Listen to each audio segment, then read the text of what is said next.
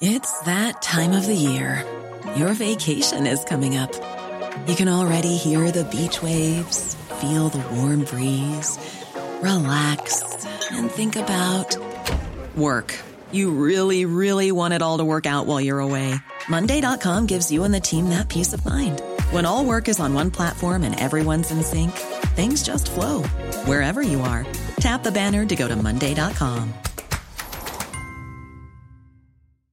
Ready to pop the question? The jewelers at Bluenile.com have got sparkle down to a science with beautiful lab grown diamonds worthy of your most brilliant moments. Their lab grown diamonds are independently graded and guaranteed identical to natural diamonds, and they're ready to ship to your door.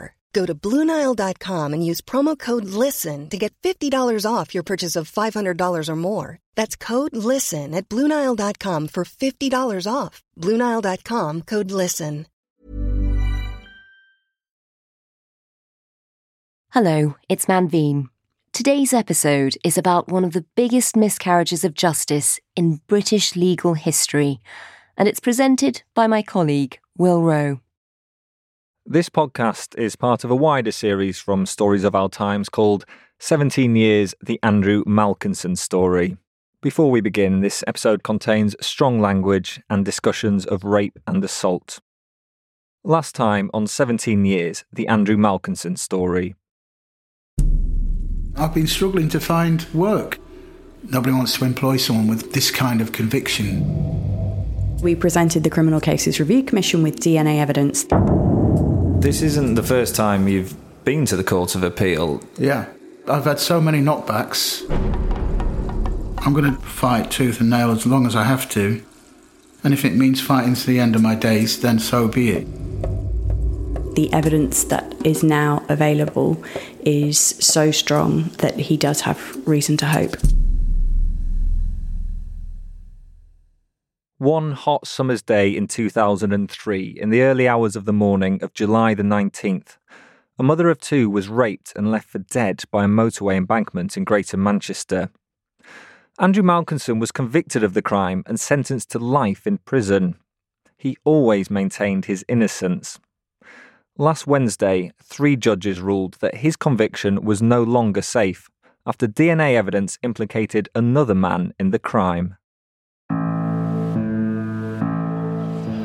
Just after four o'clock, Andrew Malkinson walked out of the Court of Appeal in central London, flanked by his legal team. He wore a black t shirt that read, Innocent and not the only one.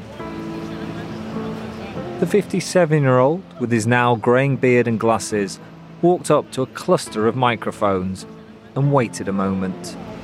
Ready? Yep. He then looked into the TV cameras and spoke.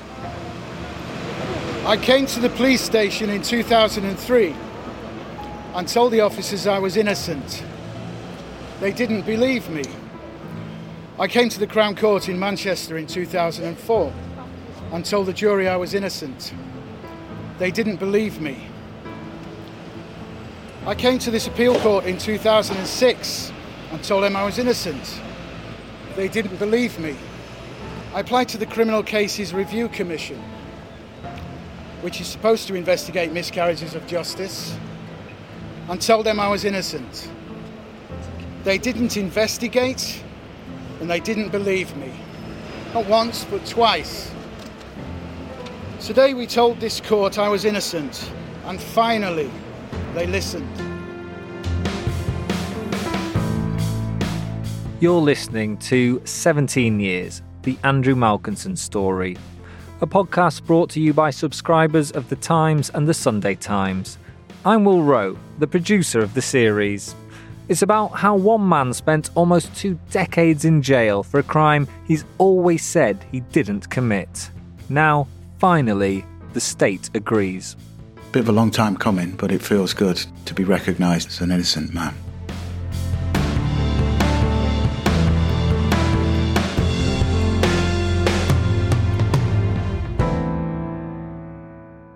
Today, we'll examine one of the biggest miscarriages of justice in British legal history and ask what's next for Andrew Malkinson?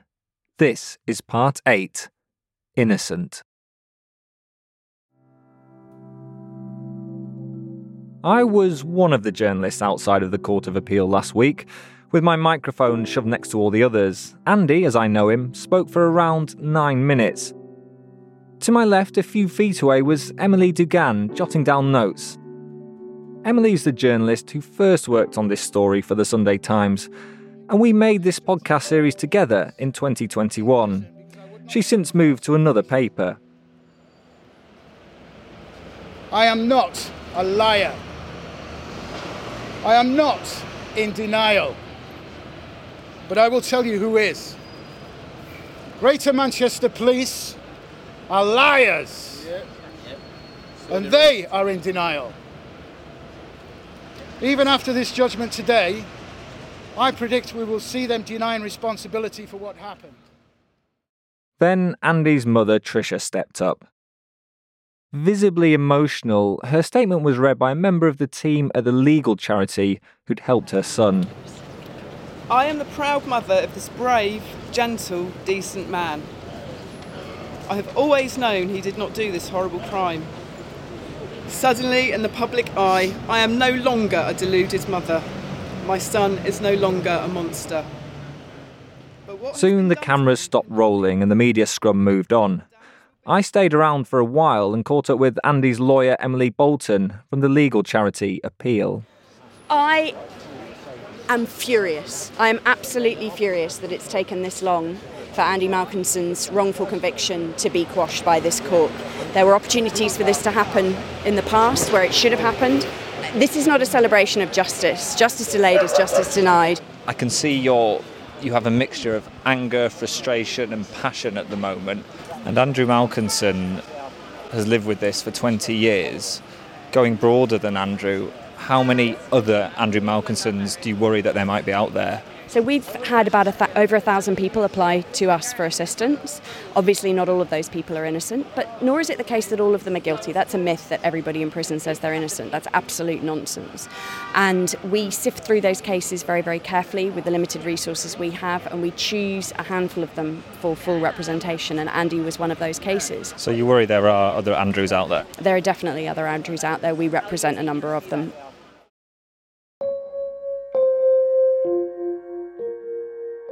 It's worth just pausing a moment and getting an understanding of what has happened to Andy.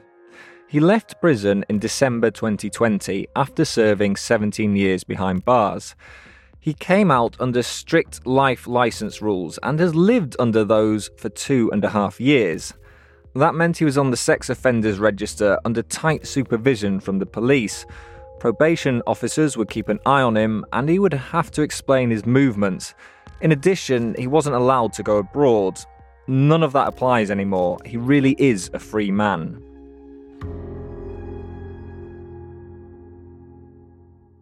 So, what exactly were the judges at the Court of Appeal looking at?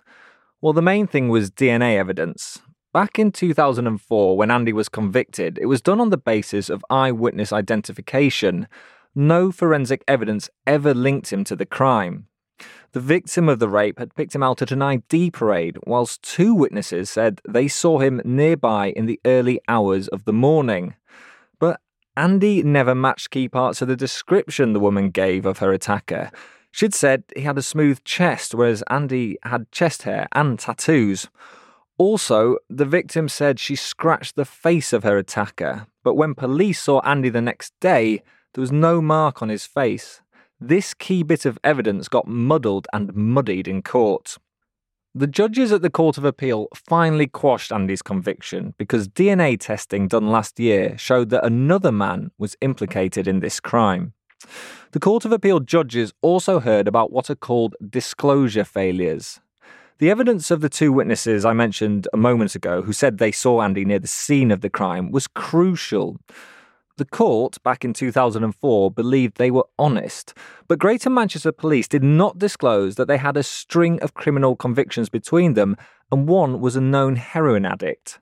So Andy's defence team was completely unaware of these facts, and so were the jury.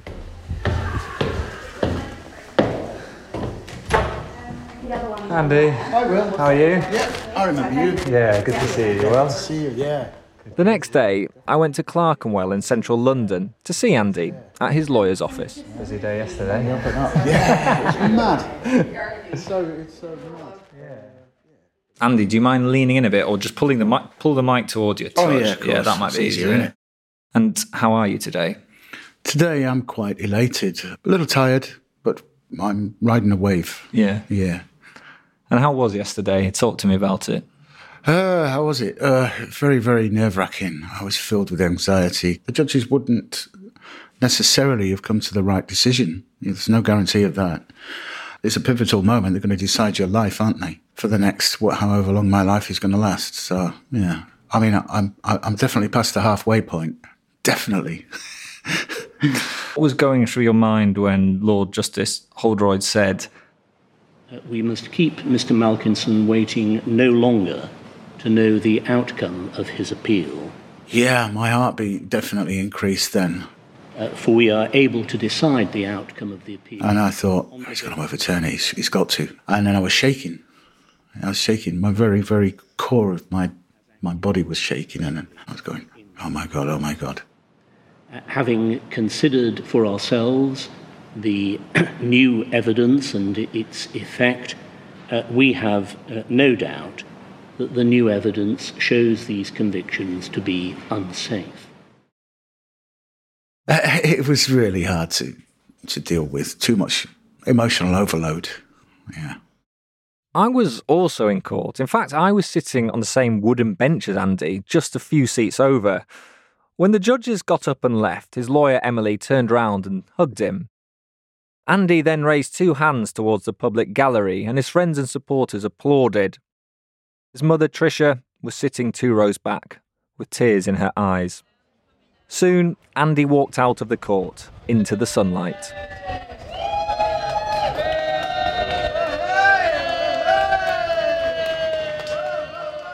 It was just a, a marvelous sight to see everybody outside smiling at me and embracing me. At every parole hearing, I sat before a panel who shook their heads at me, considering me to be dangerous. And all that time, the real perpetrator, the real dangerous person, was free. Did you ever imagine that day would come? I fantasized about it certainly many, many times in prison. In, when you were in jail? Yeah, I'm in jail, yeah. So you used to sit there and write your Yeah. that speech. Wow. Yeah. And it wasn't very as measured as it ended up being. A lot of it was just expletives, Right. which that wouldn't have gone down very well at all, would it? no, probably not. But um, how have the last 20 years been? How have you gone through that? I mean, there was 17 years in jail, but plus the three years to get to where we are today, sitting in front of me as a free man, Yeah. an innocent man. Yeah. But it's very hard to answer that question, Will, because um, I don't even know really. I don't know. But the beginning was the very, very hardest. The first, say, I'm going to say five to 10 years, and it never gets easy. It never gets becomes normal. It's such an abnormal thing to happen. This case has revealed the cruelest of twists. If Andy had admitted to the crime whilst he was in jail, it's very likely that he would have been released around a decade earlier rather than in December of 2020. Convicted sexual offenders are heavily encouraged to do what's called a sex offenders treatment program. It's designed to reduce reoffending and increase the chances of an early parole. It naturally creates a horrible dilemma for a wrongfully convicted inmate. Spent many days and hours and weeks and everything thinking, well, I would get out earlier, but um, it wouldn't work. It literally would stick in my throat physically. They'd say it, and he'd tell us. I'd have to get up and say, fuck off. I'm not doing it. I'm innocent. It's not like you're admitting to shoplifting. It's like you've got to pretend I went and strangled someone and raped them. Nah, no, fucking no chance.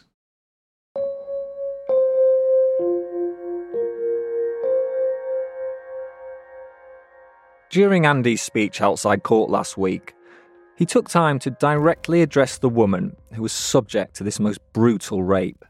The same woman who picked him out of the police ID parade back in 2003. Sitting in my cell, I used to rack my brains as to how you could say you were so sure it was me when I knew it was not. I read all I could and learned about how fraught with risk the process of lineup identification is when someone has been subjected to trauma. I wondered if the police helped you to pick me. I am so sorry that you were attacked and brutalized that night by that man. I am not the person who attacked you. But what happened to me is not your fault. I'm so sorry if my fight for the truth, as I knew it to be, has caused you extra trauma. I am so sorry that the system has let you down. It let us both down. There was obviously the, the two victims on that night. That's you and her. Yeah. You're horribly sort of bound together by this tragedy of injustice Yeah. that, that both of you have suffered. Mm. Would you ever consider reaching out to her or meeting with her and speaking? Well, I wouldn't make any move that way, but if if she was to try and communicate with me, I'd certainly consider it, but I don't know. I don't know.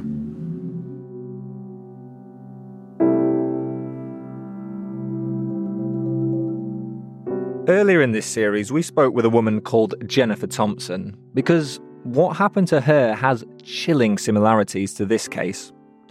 Back in 1984, as a 22 year old student, Jennifer was violently raped at her apartment in North Carolina in the United States. She identified a man called Ronald Cotton as her attacker. Cotton went to prison for life, but was released 10 and a half years later when new DNA evidence revealed another man was the perpetrator. Jennifer has since founded a charity called Healing Justice that works with both survivors of violent crime and those mistakenly convicted. She's waived her right to anonymity and campaigns about how eyewitness identification procedures can be flawed. Now, in her mid 60s, she jumped on a call from her home, a small town in North Carolina.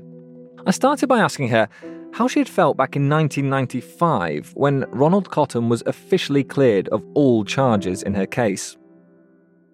I think my immediate reaction was not disbelief in the fact that I questioned the DNA. I think it was the disbelief that something like this could happen. And that was followed by an incredible amount of um, feeling guilty. But then I think it went into fear, like a lot of fear, because you don't know what this other person is feeling. You don't know what they're thinking, what their families are thinking. Very, very fast, the story got out there, and the public very quickly wanted to blame me for what had happened to Ronald. So it was it was terrifying, to be honest with you. Through your work at, with your charity, you've met many people who've been wrongly convicted. What would your advice now be for Andrew Malkinson for his life? Andy is really a unique individual. I think he'll do fine. It will take a long time. You cannot break people over and over again for 17 years and think that somehow all the pieces are still there because they're not. He's been broken, but he also knows that there's lots of people who care about him and who support him, and it's just a day by day process. It's just a day by day process. The mistaken identification of Andy as the perpetrator in the police lineup was key to his conviction. So, should there be questions asked about how reliable that kind of evidence is when there's been a traumatic event like rape? After Ronald Cotton's conviction was quashed, Jennifer was interviewed for an American TV documentary called What Jennifer Saw. It was really about eyewitness ID and how trauma and your memory, how they were related. I can remember listening to myself say that I know that Ronald is innocent, but I still see his face in my nightmares. And it hit me really hard because I thought to myself, but it's not Ronald. So why is Ronald's image still in my brain and my nightmares? And I needed to figure out a way to remove that. And the only way I knew to remove it would be to meet him. Ronald Cotton agreed. Two months later, Jennifer found herself face to face with the man she'd thought for many years was her rapist. We were able to sit with each other and ask each other questions that we'd always wanted to know. I wanted to know where he really was that night because his alibi had been incorrect. And he wanted to know why I believed it was him, why I thought it had been him, and questions that, you know, for 11 years we we wanted to ask. And so we were able to kind of explore that with each other. I think what we really realized more than anything else was how we had both been incredibly and completely failed. We can't speak with the victim of this awful crime that we now know that Andrew didn't commit. We don't know who she is, and for good reason. There's lifelong anonymity of victims of sexual offences in this country. But would you have any advice for her now, or could you offer her any advice? Well, the biggest piece of advice that I would give to her, if if I could, would be to reach out to me. Healing Justice is the only nonprofit in the country, and we think probably in the world, that works with both sides that get harmed in a wrongful conviction. So the other piece of advice I would give to her is to give herself all the space and the grace in the world to begin healing. And that never at any point in any of this has this been her fault. The system had a responsibility to provide justice for her after what happened to her, and they failed her.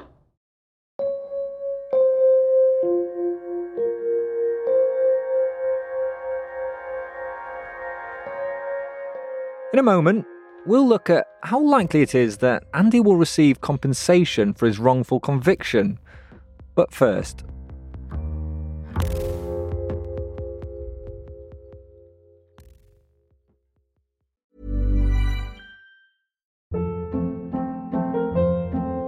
Hold up. What was that? Boring. No flavor. That was as bad as those leftovers you ate all week. Keke Palmer here, and it's time to say hello to something fresh and guilt-free. Hello Fresh. Jazz up dinner with pecan-crusted chicken or garlic butter shrimp scampi. Now that's music to my mouth. Hello Fresh. Let's get this dinner party started. Discover all the delicious possibilities at hellofresh.com. I'm David Baddiel. I'm a writer and a comedian and a Jew. I'm Sayeeda Warsi. I'm a businesswoman and a politician and a Muslim. Jews and Muslims always seem to be in the news or on the news. Lots of people talk about us, and this is us talking about ourselves. The kind of things that people say don't touch, Yeah. we are going to go there. I mean, I think Jews and Muslims are talking about these things, but I think they're not talking about them together because they're worried that if they do, sparks might fly. A Muslim and a Jew go there. Find us wherever you get your podcasts.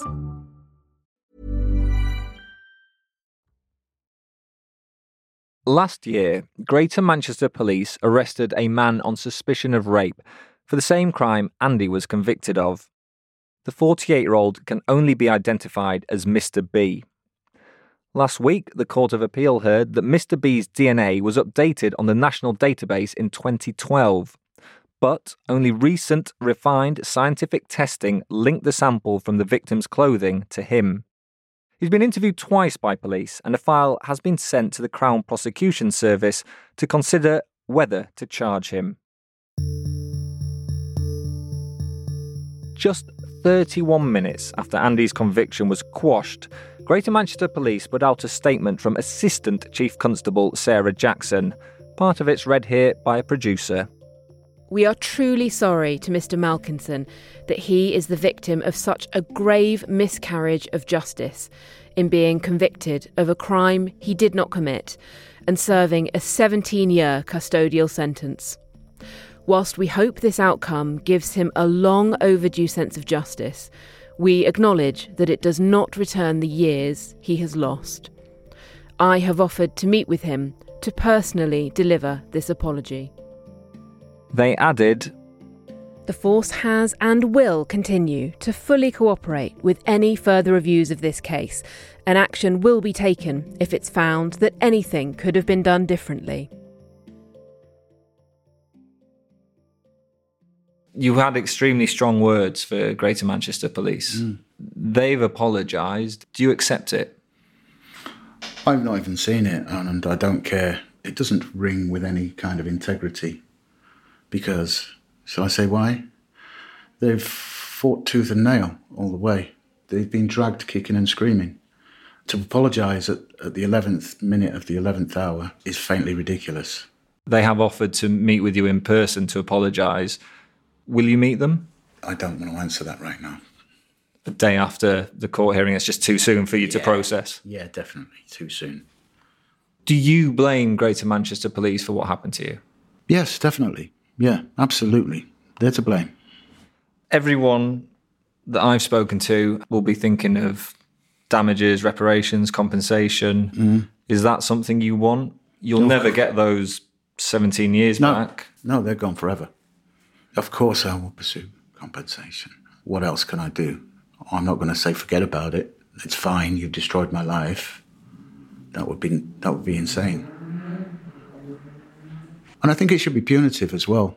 They should be punished for that, and that that should be added on to what they owe me. You know. Do, do you know if how that makes sense? It does make sense. Do you know Yeah. how you're going to pursue this? I don't know. Um, it's too soon. It's too soon after the event. I think that's for the lawyers to work through. I wanted to understand how Andy might go about getting a payout, but also more broadly, how big a miscarriage of justice is this? So I turned to someone who's across all things to do with the law. I'm Jonathan Ames. I'm the legal editor of the Times newspaper. People are talking about Andrew Malkinson's case being one of the biggest miscarriages of justice in British legal history. Do you think that's fair? I think it certainly is one of the most significant uh, in terms of an, ind- an individual case. There are other cases that have involved multiple claimants, but as far as one individual goes, this is certainly one of the most significant, if not the most significant. We know Andrew Malkinson wants compensation. Who can he get that from? How does that work? He would apply to the Ministry of Justice, which is the Whitehall ministry that is responsible for the justice system and the prisons. Right. And the government will take a decision on whether the facts in this specific case and the quashing of his case merits compensation. And does the quashing of the conviction not show that? Not immediately, Right. uh, which may sound slightly odd, but the uh, the way the the laws, uh, the relatively recent laws, is is drafted, it must be beyond reasonable doubt that he is innocent. The government would say that some convictions are quashed more on arguable technicalities, uh, procedural issues, etc., than a clear cut, beyond reasonable doubt case of innocence. What chance of success do you think he has from getting compensation from the Ministry of Justice? From from lawyers I've spoken to, I should think he's got a very s- strong chance of obtaining compensation. Not least of all that the forensic evidence that triggered the quashing of Malkinson's conviction is so strong, and secondly, there's been a rather significant public spotlight on Malkinson's case. I've seen some stories written in papers on the radio about Andrew Malkinson might have to pay for his room and board. This idea that he may get compensation, but they might deduct the fact that in prison he was technically living rent free. It's a bizarre concept to me, anyway. Well, that is true. I mean, uh, you're you're right to say it strikes people as bizarre, but it is the case that in some uh, circumstances, when the government has paid, the ministry has paid compensation for convictions that have been quashed. They have clawed back room and board on the basis that they say, well, you know, pay for your meals, you've had a place to sleep. But in this case, from what I gather, again from legal experts, I suspect that would be unlikely. We also know that Andrew Malkinson is extremely angry with how he feels he was treated by the Greater Manchester Police Force. They were the force that investigated this crime. Is there a situation where he could sue them or get some money back from them? Yes, he could bring a civil claim for uh, malicious prosecution, I think is the most likely. Whether he succeeds in bringing a civil or whether he successfully brings a civil claim is another matter. Legal experts suggest that suing the police for malicious prosecution is very difficult. It requires proof of malice. In many cases, it also requires proof of that the police willfully fabricated or suppressed evidence. And it's quite hard to prove malice, I guess. Is that where is that the crux of the issue there? I think it's it's difficult to prove malice on the part of the police as opposed to negligence, and you can't sue the police for negligence in this matter. So if they were negligent, if they just failed to investigate properly, that wouldn't be sufficient to get over the hurdle for malicious prosecution. The criminal Cases Review Commission, that's the body that, if you're a prisoner, if you're in jail and you think, I've been wrongly convicted here, you go to that body and you say, Can you look at my case? And if they think that you might have a point um, in layman's terms, they can, they're the only body that can re- take that to the Court of Appeal. In Andrew Malkinson's case, twice he went to the CCRC, that's the acronym for them, and it was only the third time of asking this most recent one where they did, in fact, say, Yes, we think you have a case. It goes to the Court of Appeal and it is indeed quashed. They haven't apologised to Andrew for that. Do you think they should? They would be well advised to do so, I should think, in terms of PR. They may take a different view, but it doesn't strike me as though they have anything to lose by apologising to him, and it would be the decent thing to do. The, the CCRC will say that they are bound by strict rules on how they proceed, and they will also argue vociferously that they have been underfunded over the last 15 or so years, and that that is a problem in their in the in the throughput of their cases. Uh, however, I think a lot of people will say, or certainly a lot of lawyers in this field will say that they had the forensic evidence in front of them some time ago and still failed to put it before the Court of Appeal in a timely manner. Do you think the CCRC is fit for purpose at the moment? I think a lot of people think it's not fit for purpose. And the issues around it go back, or certainly were highlighted in 2021 when the, the Westminster Commission on Miscarriages of Justice issued an absolutely brutal report on the Commission's performance. People will say that the police failed in its investigation. But I think, from a legal point of view, the most significant failing is the failure by the CCRC to put before the Court of Appeal the very, very significant forensic evidence that has clearly cleared Malkinson. I asked the Criminal Cases Review Commission why they had not apologised to Andy Malkinson. They told me they recognised he had a very long journey to clear his name, but sadly, the evidence that led to our referral only became available years after his conviction. They also said, as part of a statement, that in the last three years, more than 100 people's convictions or sentences have been overturned following CCRC referrals. Sitting here now, free man, innocent man. Yep. Two different things. Mm. Very important for you, obviously, the second. And for people that have followed your story and what's happened to you is this the end now for you, or is this a new beginning? How do you see it? Uh, it's definitely not the end. You know, I've got a lot of work to do on myself. I think I've got undiagnosed mental health issues, pretty certain of that anyway.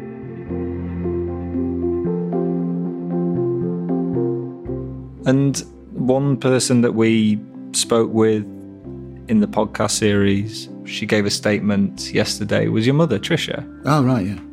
How's this whole ordeal been for her? Um, she suffered a lot. People talking behind her back, or even maybe not even behind her back. Yeah. People can be malicious. Yeah, she suffered like like you wouldn't believe. And how is she now? Uh, she's very happy. She was very emotional. Lots of tears yesterday. She's delighted that the truth has been recognised. What next for you now? Now that your license conditions have gone, you don't have to report into a probation officer. You're Yeah. allowed to go abroad. That's obviously great. Yeah. yeah, yeah. It feels quite a, quite a relief to have that off off my shoulders. Are you going to go abroad? Is that is that next on your list? Definitely, yeah, yeah. I'm going to Holland. I'm going to stay there as long as I can, uh, you know, fund it for. Do you know what? In an ideal world, Yeah. if if if I had the funding, I'd just spend the rest of my life traveling, spend a long time in a place I like, and move on a bit and just explore the world.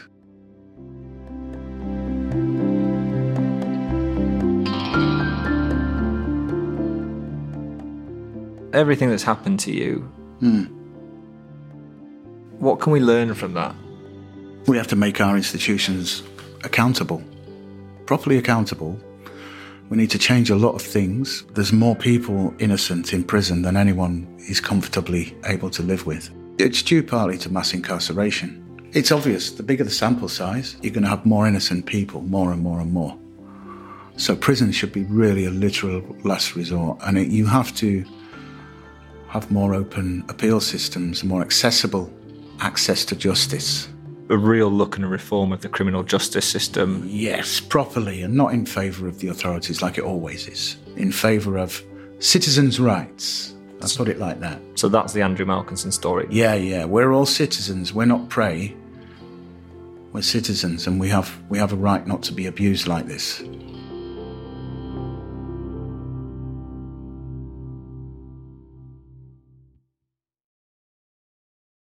Andrew Malkinson spent 17 years, 4 months, and 16 days in prison. All that time, he was innocent. He was failed at every level by a system which should have protected him. While making this series, I've been struck by his dignity and quiet determination in his search for justice. He is now truly vindicated. At 57, he has to try and rebuild his life. I hope he can.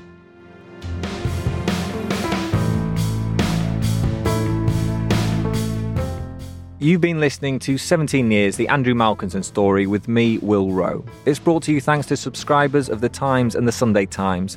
The series and original journalism is by Emily Dugan and produced by me. Original music and sound design was by Tom Birchall. This episode was sound designed by David Crackles. The executive producers are Lynn Jones and Kate Ford.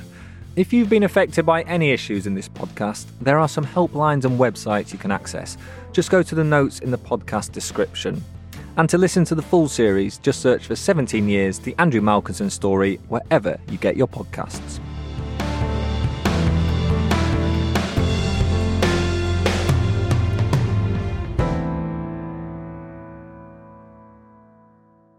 Well, just to finish, I'd just say um, thank you very much for your time and all your time dealing with me making the podcast over the last couple of years and Emily Dugan. So, yeah. Yeah, it's been a pleasure, Will. Thank, thank you very much. Yeah. Thank you for the opportunity. Thanks, Andrew. Welcome.